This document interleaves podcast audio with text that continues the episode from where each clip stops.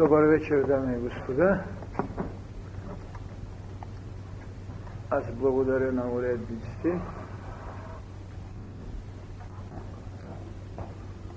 и безспорно на този съдбовен момент, който присъства в цялата ни история. Историята на всеки народ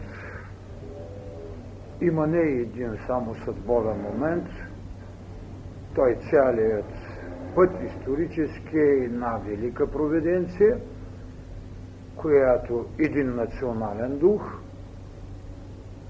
една историческа потреба и една лична воля на всяка присъстваща в животът на една държава личност са определили това, което наричаме история на всеки народ, тъй като аз считам, че нашият народ е белязан, и то белязан за духовни вълни, безспорно, моето поклонение и признание към този народ и към тази ръка на провиденцията е винаги в молитвата ми. И зато и казвам, че този съдбовен момент сега да ви видя е също една молитва в душата ми.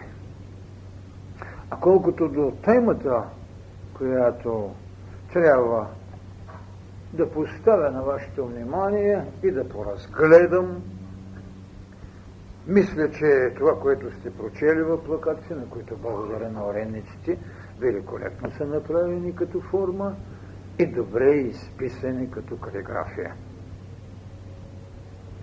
Там е поставено 3 март съдба.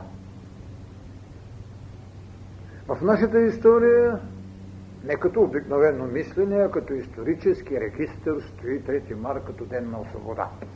На освобождението ни. Безспорно, че нищо по-велико няма от това да имате свобода. Но аз не разглеждам този ден нито воинствуващите армии, които донесоха освобождението, нито с гениалното прозрение на Тотлебен, защото руският генерален штаб беше решил да отстъпи плевен, което решаваше в обратен знак съдбата на българската държава, не създадена, разбира се, още. Но гениалното прозрение на Топлебен спаси руската армия, а от тук и регистрира 3 март след това като ден на освобождението на България. Затова много често повтарям и винаги ще си го повтарям, 3 март бе ден на освобождението, но не още и на свобода. Защото един народ може да получи независимост, но в никакъв случай още не значи, че е получил свобода или че се осъществява в свобода.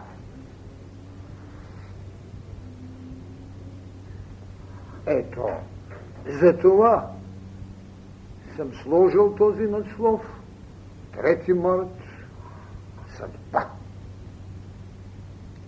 Ние не можем да не го спомним и с коленно признание, както пред проведенцията, за която говорих, така и пред материалната сила в лицето на руската държава в оня повелителен акт на 12 април 1877 година, когато императорът Всеруската империя Александър II обяви чрез манифест война за свободата на славянския род на България.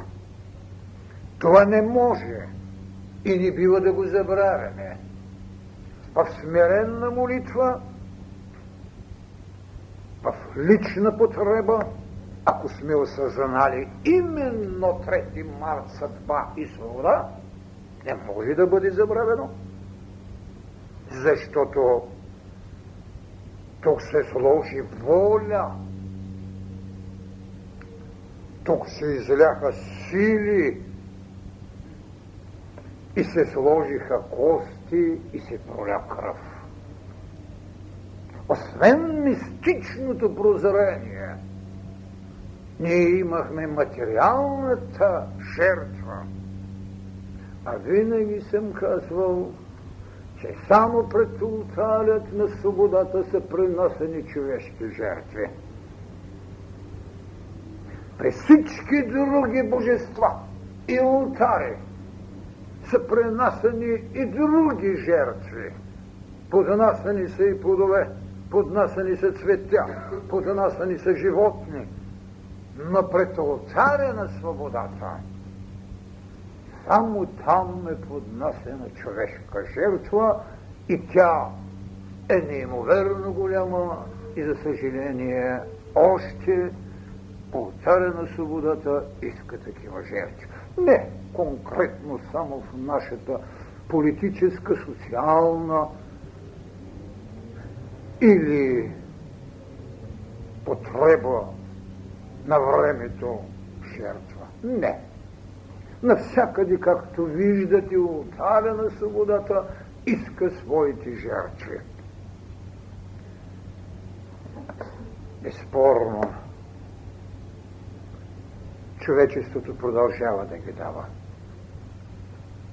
И в такъв смисъл не трябва да кажем, че съдбата надделява над удовлетворението, с което човек може да преживее. Но тя извежда в името на нещо по-съвършено потребността от жертвата. И много често казвам, ако ние събереме костите на българската жертва пред ултара на свободата ни, макар и фигуративно, бихме направили още една стара планина. Толкова много жертви дади този народ пред този ултар. А да не говорим и за живи жертви, които останаха с отмъстителната ръка на това, което не смеехме да наречеме враг, а само чужденец, когато се избудоха очите на 14 000 войни. Ние никога не сме наричали другите врагове. Когато дори нямахме християнството в неговата повеля, обичай врага си, а те го имаха, това беше великата тайна на прабългарския дух в идеята му за свобода. При това трябва да се знае, че това, което наричаме етничната субстратност на българската държава, прабългаринът, не е имал нито в личния си кодекс, нито в социалното си поведение, нито в държавната си политика идеята за робство. Идеята за робство като статут не съществува в прабългарските племена и в българската държава. В този смисъл трябва да търсим обяснение на идеята 3 март съдба. Безспорно в историята ни този ден е един реален, пълен със жертви, една война, която не можем да отминиме, една голяма борба. Преди този ден да дойде. Защото аз винаги ще свидетелствувам, че трети март, който ни донесе освобождение,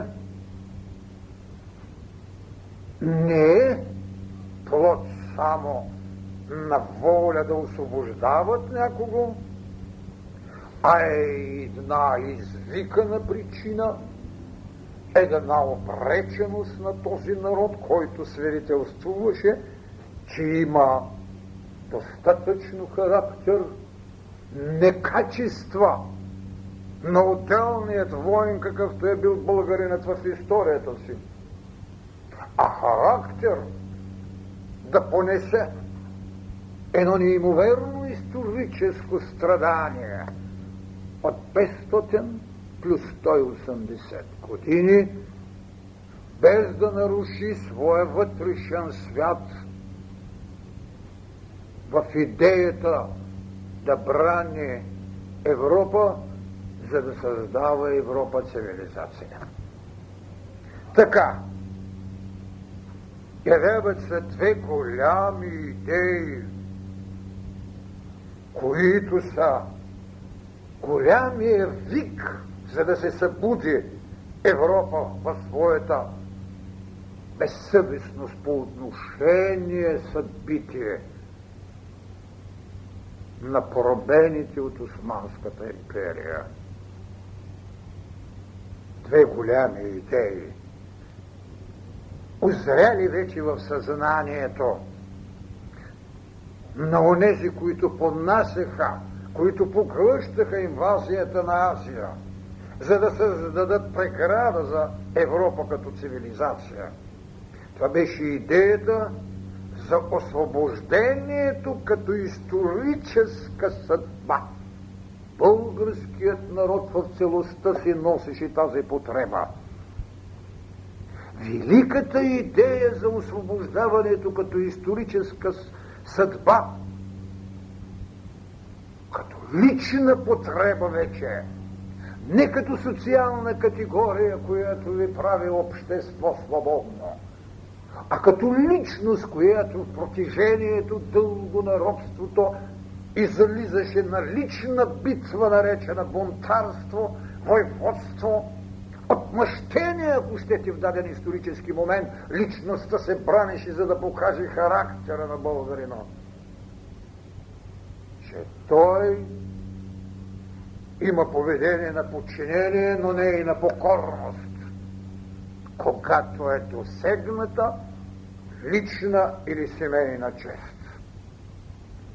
Нашето бунтарство, нашето хайдутство, нашата лична съвест винаги е възправила, без да преценява стоеността на жертвата си, в готовност да отиде на битва. Това е история, която като свобода на личната потреба ви вика за живот. Това беше първата идея, която се роди в българският народ, след като беше извършил великата си задача да бъде бранна стена за онези, които трябваше чрез ум да създават цивилизация. Втората идея беше идеята за целостта на нацията, която тъй не е важно колко исторически верни бяха данните на първият ни будител Паиси, но тъй цялостно е изрази за целостта на нацията като духовен излив, като културна самозащита. Какво прозрение е носил този блед монах – прозрението на културната самозащита в национален, разбира се, без да имаме нация, в исторически път, за да създадем онова, от което упрично ни го рече, он неразумни, защо се стремиш да се наречеш българин. Можете ли да си представите каква е тази велика теза на прозрение в 18 век, за да извика о неразумни? Ето това аз наричам духовния излив и културната самозащита. Това наричам втората идея за целостта на нацията. И други народи са били под робство, но не са имали зрелостта за нацията като цялост. Изключва еврейският народ, който се губеше, но не загубваше тенденции. Ето тези две идеи имаха дихание, имаха огнени езици в притежанието на народ, който се намира в робство, но правеше своите велики клади и в нашата етнология, в нашия фолклор има един велик празник, празника на огньовите. Той е при прощението, при заговезната неделя, когато се палят машала, което на персийски значи огньове, когато взаимно са поздравявали от върх на върх за присъствие на огненност по отношение на националната ви потреба. Именно тези две идеи очертаха три пътя, три необходимости. Първата беше осъзнаване необходимостта за свобода, която издига идеята за държава. Идеята за държава. Какво ви рече този бледолик? Ние сме имали велики царе. Ние сме имали велики боляри. Ние сме имали патриарси. Идеята за държава. Това не беше внушение, а е било историческа реалност, която се е губило в съзнанието поради невежество. Не, а поради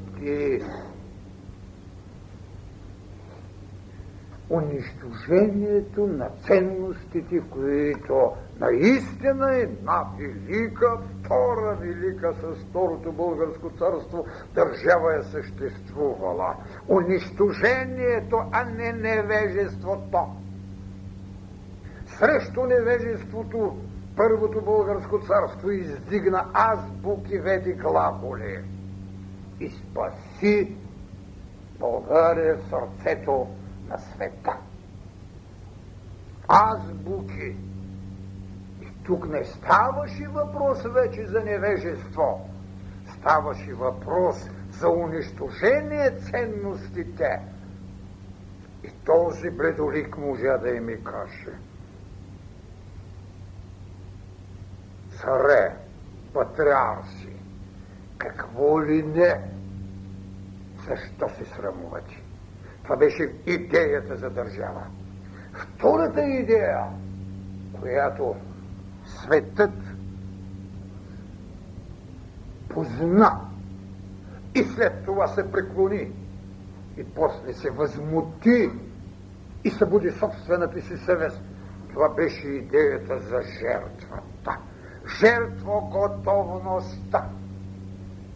Жертвоготовността. Идея за жертвата като почнете от оня елементарен акт на лично самосъхранение, когато е обидена семейната ти чест, когато е посегнато на иманието ти, когато е опорочена вярата ти, да излезеш там някъде с някакво пушкало.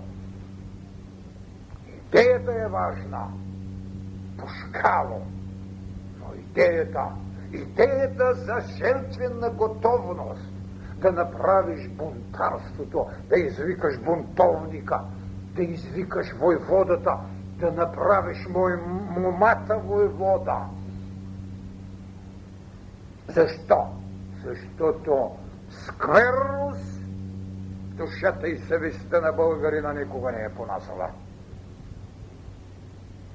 Ето това е втората идея жертвената готовност. И след това от обикновеният войвода и бунтовник да възрасне свет в огньовите на чепровци, огньовете на априлци и така нататък, и така нататък. А в мирният път, а в оная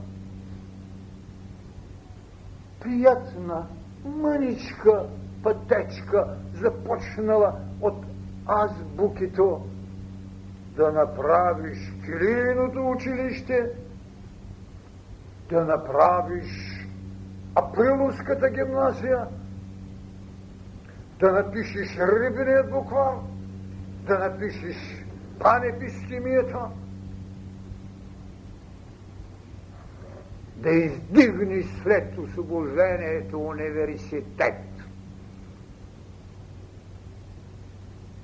Жертвената готовност от бунтаря до просветителя, от четникът до професора.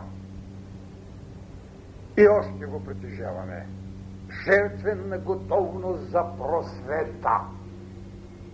Само в нашата народност има словото нивичката ще се продам, но ще се изуча детето. Аз го говоря като принцип легнал в годините на родството. Жертвената готовност за просвета, път за просвета и в същото време път за религия. Път за религия, път за Господа в душата, което е най-трагичното в нашата история – чутовна устойчивост и безмерно много жертви и онова, което не е могло тегло повече да тегли, е приело чужда вяра, но не е забравило своя език. И ще ви кажа, че нашите стари професори по българска история на езика ни, разбира се, намираха опазена българската реч, чиста, с всичките нейни дадености на времената в помохамеданчените родопи, в покланите типове.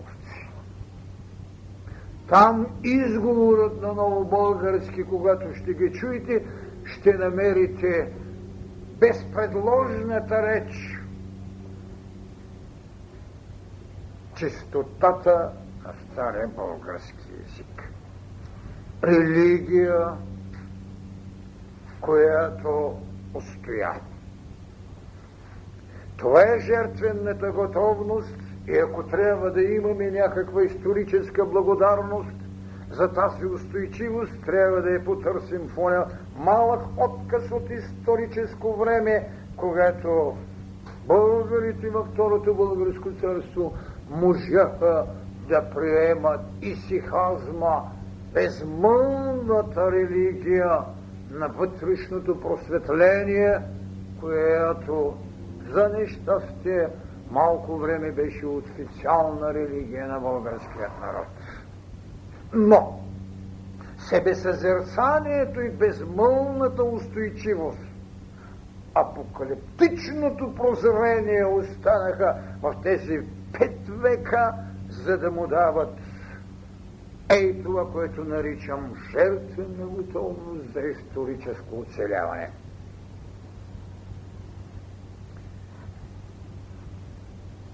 Три са тези пътища просвета, религия, бунт, възстание и когато чуждата ръка донесе мащабното действие, възстаналите в душата си, а разбира се и в действието си в априлското възстание – станаха това, което наричаме Великото опълчение, т.е. и войната. И третият път, това, което за мен винаги ще бъде, аз не се интересувам толкова от студения исторически факт, отколкото от присъствието на съдбата. Това е присъствието на ръката на провиденцията, което нарекох гонг на свободата, която някъде беше възвестена. Тя беше възвестена на шипка. Там, там винаги ще чуваме гонга, призивът, там винаги ще има три несменни образа във всички бъдни дни, защото това, което миналото е оставено, то не може да ни бъде живо в бъдещето. Там ще има един паметник на възхвала, на признателност. Там ще има студените дни. Там ще има за пътя на българката с кобилица на рамо да носи спасителната глътка вода или спасителната топла дреха. Там ще има един храм костница, който като признателност ще говори във вековете, но там за мен винаги ще има една недорисувана, дай Боже, да не я рисуваме повече, картина, която ви казва на шипка всичко е спокойно. Верещакен на шипка всичко е спокойно. Лежат безмълвни хиляди жертви. Но в края на краищата само едно слово, една жива мълва и един жив образ на освободения български народ. На шипка всичко е спокойно. Можете ли да си представите какво величие има в тази тайна? Безмълната победа, когато другите два паметника продължават да устояват битвата на величието и признанието на поколенията, една картина ще не свидетелствува за цялата същност на битката. На шипка всичко е спокойно. Така че, това са три пътя, които двете голями идеи сложиха в същината на българската народност, която трябваше да изходи своя велик път. И така, осъзнаната ли беше необходимостта от свобода, която издигна идеята за държава? Да, аз ви казвам, че това беше една болезнена необходимост – извикана от този монах. Той говорише, той даваше достатъчно историческа информация, верна или неверна. Това няма значение, когато един народ имаше само робство историческия факт нямаше къде да бъде удостоверен. Имаше скрижали в манастирите, дамаскини, които с пачи перо пренасеха приписки и запазени някъде тайни за българския народ. Имаше монаси, които като таксидиоти тръгваха, разнасяха религия и поднасяха книжнина. Даваха чудесата на Дева Мария.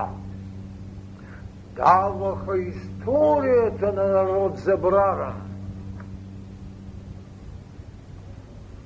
Даваха великолепните си свои проповеди. Даваха свои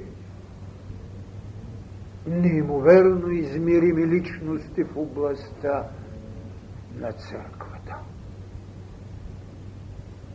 Единствени в историята на поробените народи, а разбира се, свободните няма защо да го имат, поставиха един въпрос, въпрос на въпросите, църковния въпрос. Никоя история от наши съседи.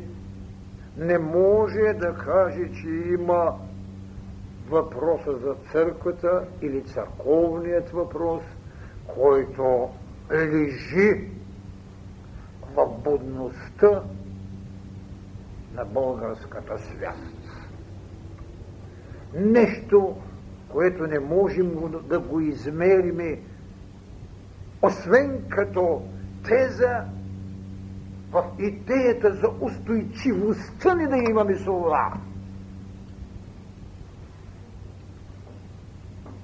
Ето ви един неофит позвели, който ще ви извика. Борете се, борете се срещу гърците, борете се срещу фанариотското иго. Ето е една колосална, гигантска личност, като Илариона Макариополски, като Паисия, но Паисий Пловдивски, като Натанаила,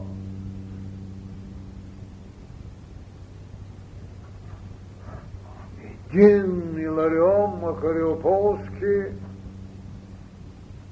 може да каже на Великденското служение април 1860 година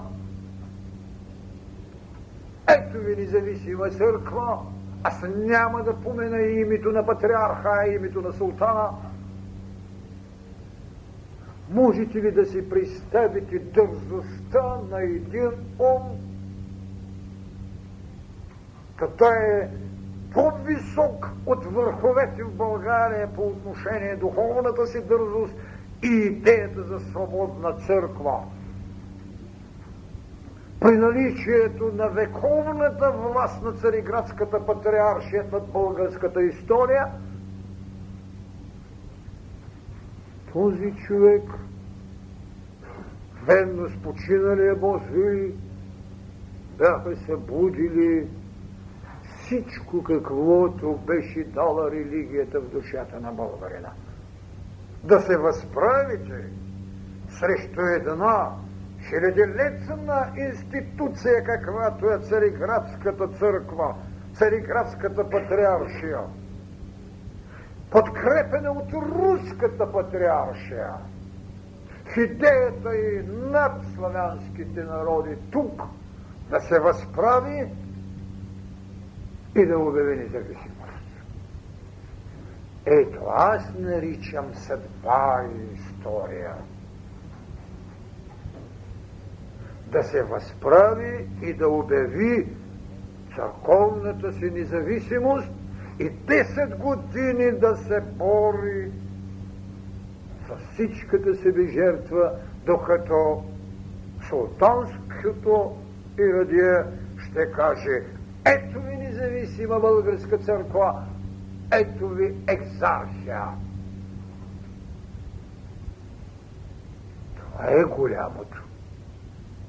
Това е идеята от личната независимост да я направите принципна устойчивост към църковна независимост, която като институция в това, което не чака, изигра най-съществена роля.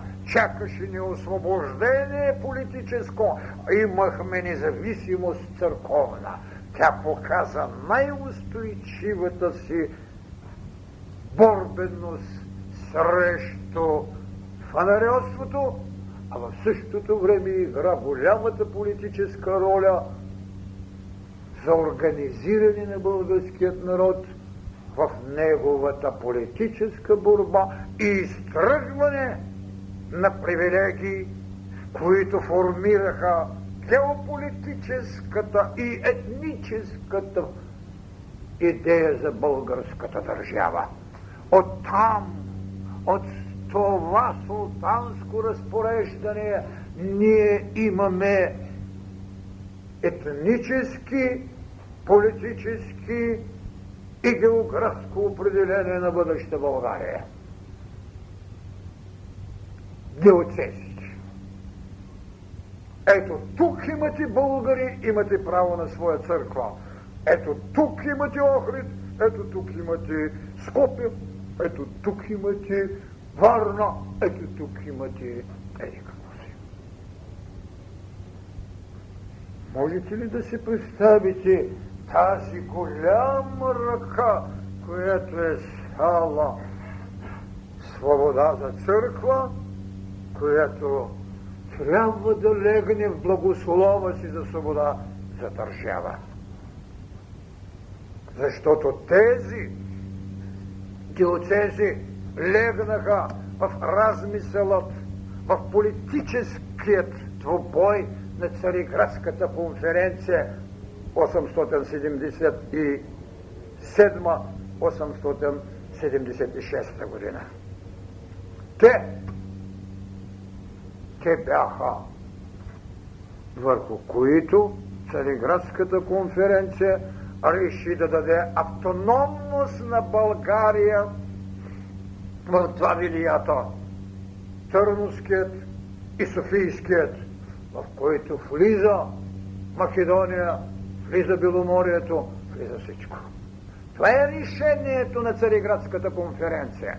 Разбира се, че може би под давлението на английската голяма политика, изнесеха на преден план тезата ето султанът ви дава нова конституция.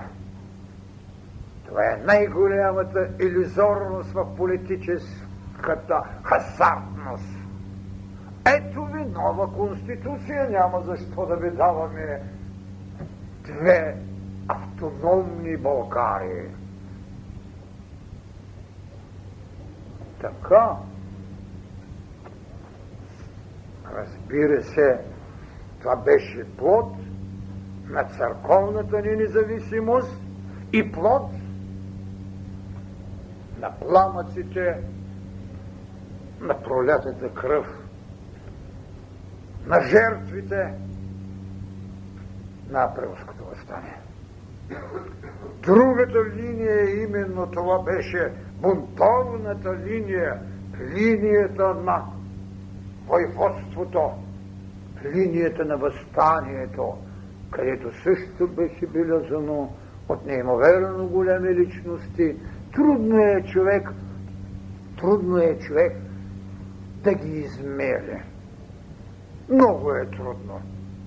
Ние много често се възхищаваме от личностите на Запада, защото нямаме интимната съприкосновеност с нашите светила, с нашите дни на революциите или по-скоро на борба чрез оръжие на борба политическа за свобода. Там ще намерите един Раковски. Безпълно нашата народна песен. Безспорно нашата митология. ако можем така да се изразиме, ни дава героични образи. Но не винаги можем да хвърлим съмнение върху тяхната достоверност. Но това, което не можем да оспорим, това е онзи, който направи кръщение в името на възстанието. За първи път в историята той смени идеологическата тактика не на будност на отделния човек, не на четата, не на войводството, а на възстанието. На обединеното усилие на развятия препорец на племенна даденост, а не на недоволството на една област. Раковски, който е прият от гръцкият дворец, прият от австро-унгарския дворец, с неговата кортежност от 300 души с бели кълпаци, прият от държавни глави. Този човек, който създаде идеята за легията, този човек, който е брани и този човек, който умря в неимоверна бедност от туберкулоза. Нека ни ги изреждаме по величие, защото не може да се каже кой е по-велик. Никой не може да каже, че първото стъпало в иерархията на величието не е толкова нужна, колкото последната. Защото никой не би се качал на последната, ако нямаше стъпало в първата. Това е битие. В историята неизмеримостта е най-добрата мярка. Този, който квалифицира, той греши. И сега съм изумен от квалификациите, които дадаха на Стамбулов различни театрални циркачиваци. Като че ли в Стамбулов Женкарлъка е било достоинството му. Да принижите величието на една личност. Поетичните въображения за елементарните поети са най-лошото клеево. И тези, които с поезия искат да правят история, трябва да бъдат много внимателни. Защото и дядо Вазов е зарече едни думи за предател, които винаги са били оспорвани. И стават какво? Стават историческа изповед за обикновения човек, който не познава историята, а знае това, което историята не е дала само от поетичния изказ. За съжаление, така е в нашата история. Мнозината знаят за величието на българските възрожденци и особено за политически мъже, това, което е дадено в незабравимите. Ако някого го попитате какво знае за братя Жекови, няма нищо да ви каже. Но ако е прочел два реда от дядо Вазов, готово. Така не се прави история и така съзнание не се създава. И точно тук величието на Паисие кресна му е тезата за покръщението. Това няма никакво значение. Но казва, че този народ е приел християнство. Че този народ е имал велики царе. Но не може да се прави опущенство след това. Така че, когато говоря за величието на Раковски, не искам измеримостта, която ще посоча с другите личности, да отнеме част от великото му. Защото до него може спокойно да се постави един леске. За мен той не може също да бъде измерим. Не като идеолог, а като жива съвест в един народ. Той беше носеното кандило, той беше запалената вощеница на българина от гроба на Възкресението. Вижте каква бунност има в съзнанието на българина, че когато обявява своята църковна независимост, не отива да я обяви на Рождество Христово, където всички се поздравяват, а чистито Рождество, а отива да го обявява точно на 4 април 1860 година, денят на Възкресението. Е, това е съдба, а не исторически само път. Можете ли да се представите какъв сизмоград душата на този човек е носила, наречен Иларион Макариополски, за да обяви това? Възкресението! Пътя на историческата будност. Потребата е тази властеница, която Васил Левски е носил от дом на дом, от храм на храм, от географска област до географска област. И доскоро се оспорваше дали в Македония е надникнал. Скоро излезаха неща. И писма има писани. И там, навсякъде. И това е бундус. И тогава, когато диоцезите са определени, географополитическата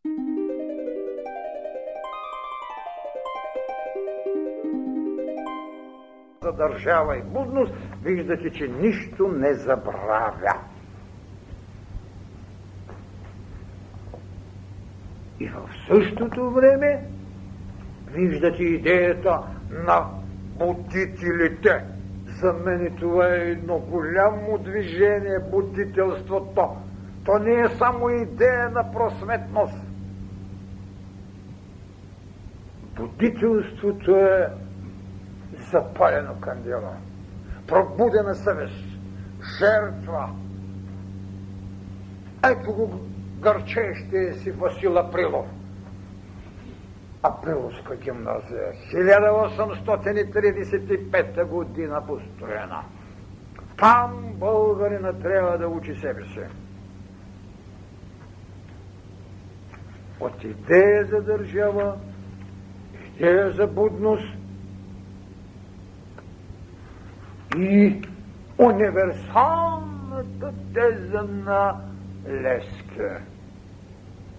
Видите, никой не беше казал, че когато освободи своя народ, ще отиде да освобождава и други. И онези, които манифестираха принципите на свобода, братство и равенство, отиваха да робят – Това беше великата френска революция, няма да говоря за другата велика. Тя още повече не унижи. А този човек има не прозрението, а жертвения си принос. Когато види освободени другите, ще отиде нататък. И така, будителството и понтарството но ето, че идва един от най-великите моменти в историята на нашия народ. Това е живия пламък на живите жертви. Това е априлското възстание. Няма защо да говоря с какъв изумителен усет пред историята, както е казано сумум из историка, върховното право на историята да даде съдбовност. За мен е това е априлското възстание. Сумум из историка. Върховното право на историята, което въплотява себе си чрез ръката на съдбата. Имаме претварване чрез Босно-Херцеговенското възстание. Имаме и плач. Плачът на Виктор Иво. Ей, там колят, песят. Спи ли Европа? Не вижда ли какво се прави?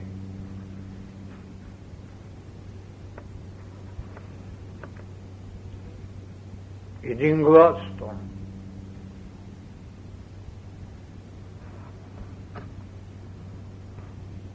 Цялата будност на руската мисъл,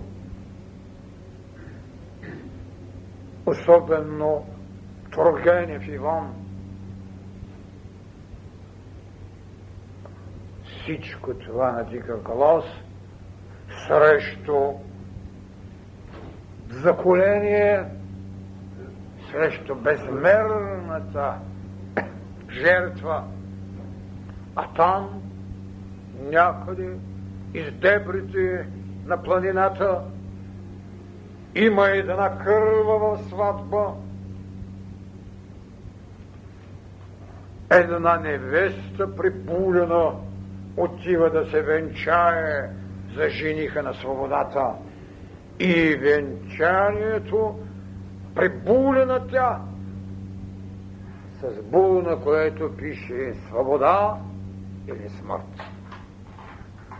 Можете ли да си представите негероичността на тази невеста на свободата, дори във въплотения образ на една райна княгиня? Да носите булото, знамето, свобода или смърт. И точно тук искам, когато 3 март е ден на свободата, на освобождението, да има едно знаме – свобода без смърт. Тогава бихме казали колко велико и усмислена е била жертвата на тези, които са били невести на свобода и смърт. Трагично, но факт. Кървава песен –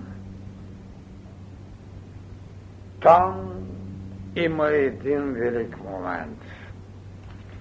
Това, което можа пак не надминат е гении на световната сцена не надминат. Нека се хвалят със своите поети с Европа, Америка, където искат. Никой не може да бъде измерим с нашия Пенчо Славейков. Може би точно този върховен, съблимен момент на юс историка –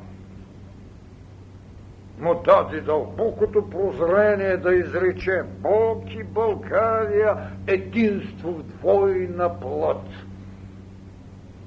Никой в световната история не можа да вкуси тайната на единството, свобода с плътта на родината ти. Бог и България единство в двойна плът. Никой го няма и няма да го имат защото този народ носеше белега да дава духовни вълни. Това е голямата тайна. И така априлското възстание стана прецедент.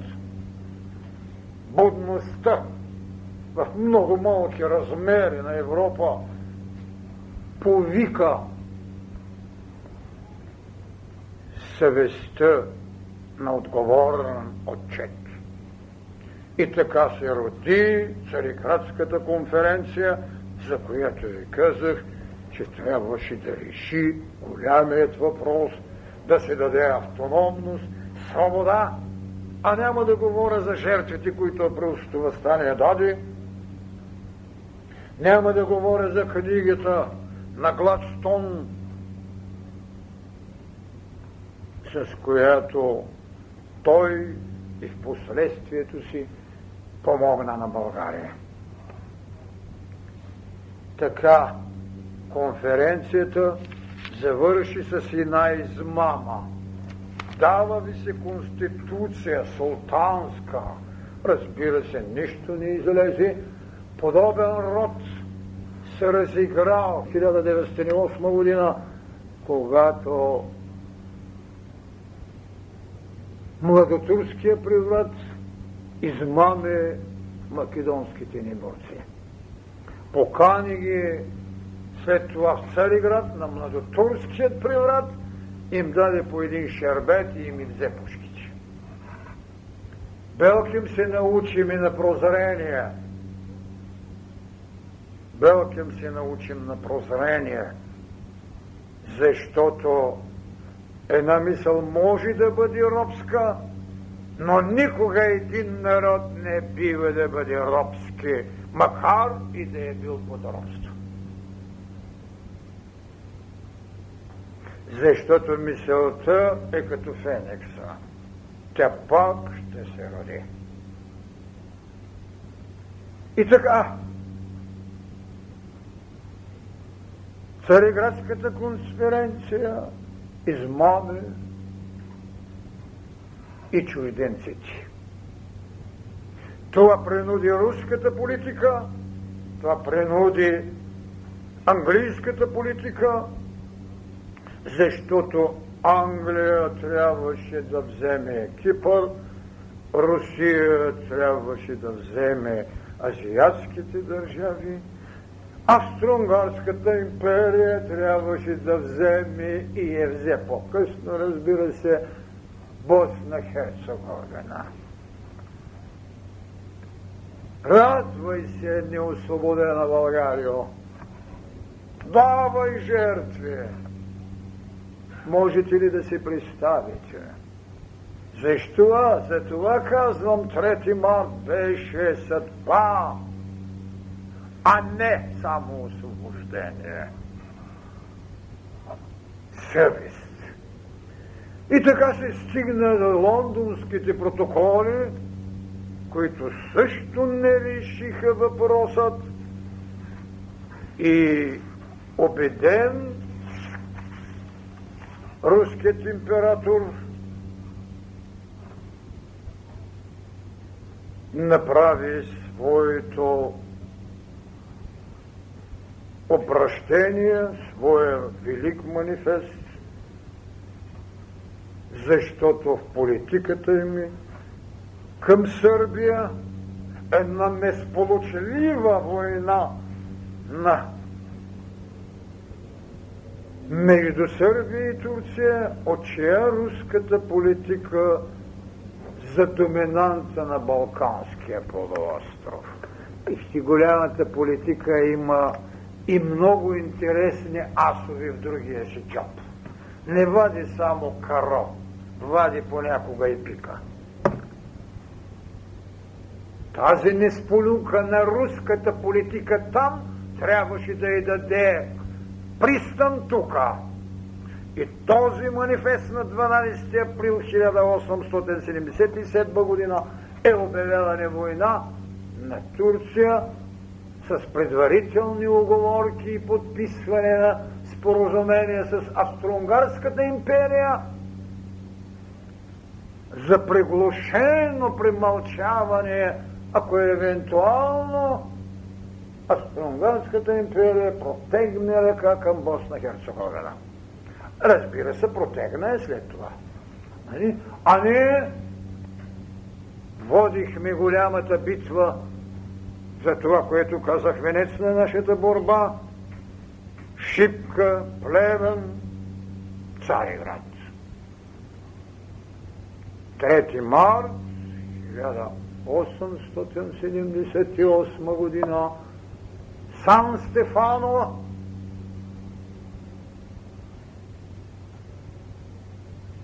Голяма България. На това е един предварителен договор – онова, което после с болка наричаме Велика България и не само с болка, но и с притеснение дали някой няма да ни обвини в велико български шовенизъм. Кое е шовенизма? Че цяли пет империи признаха. А след това трябва да живеем с уприка, че сме шовенисти за последната история е обидно да говоря, когато правим обединението си, кои захраниха сръбските интереси и кой заправи етногеографската даденост на България. И той в Сан Стефано се подписа Сан Стефанският предварителен мирен договор, в който се определи минала България. След това недоволствата, интересите, че тук ще има една велика България и една велика сила, която води 20 войни с Турската империя и има апетитите за проливите, ще наруши статуквото. Ето защо Берлинският конгрес, Берлинският конгрес ще не разкъса и не можем и да кажем, че сълзите не бяха оправдани, че скърбите на откраднатата радост не са пак достоинство за българина. Откраднаха радостта и отново булото на скръпта отне това, което като история и като съдба имахме право. Така, ние трябваше да приемеме европейската дипломация, а тя да се коригира географските карти. И така, коригираната от Сан Стефанов географска карта на Европа и на европейските дипломати не унищожи в Берлинският договор. И онова, което имаше свой майчен и бащен език, остана отвъд границата. Ние не бяхме усъкатени. Ние просто бяхме унищожени. Едно васално княжество, една подчинена източна Румелия и живи части от минала България в обятията на султана. И кажете ни тогава какъв ултар можеше да се вдигне този народ. Освобождение или съдба? дойде една формула на освобождение, която не ни донесе свобода. Затова аз винаги ще говоря, че 3 март е съдба. И той не може да не остане паметник, към който ние ще се обръщаме за историческа неудовлетвореност и неизходен исторически път. Разбира се, столетието мина. Ние не сме променили нито биологията си, нито идеалите си. Но ние променихме поведението си за решение на въпросите. Особено, когато нямахме дори ден, 3 март, ден на свобода, на освобождение. Нямахме го и него в продължение на десятки години. Но като съдба, той е.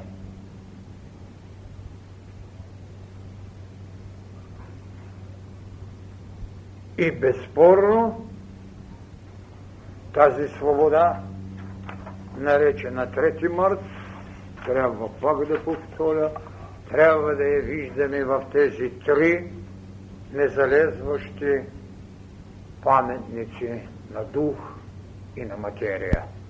Шипка.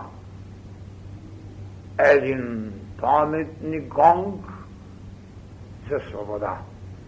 Един храм, костница за поклонение.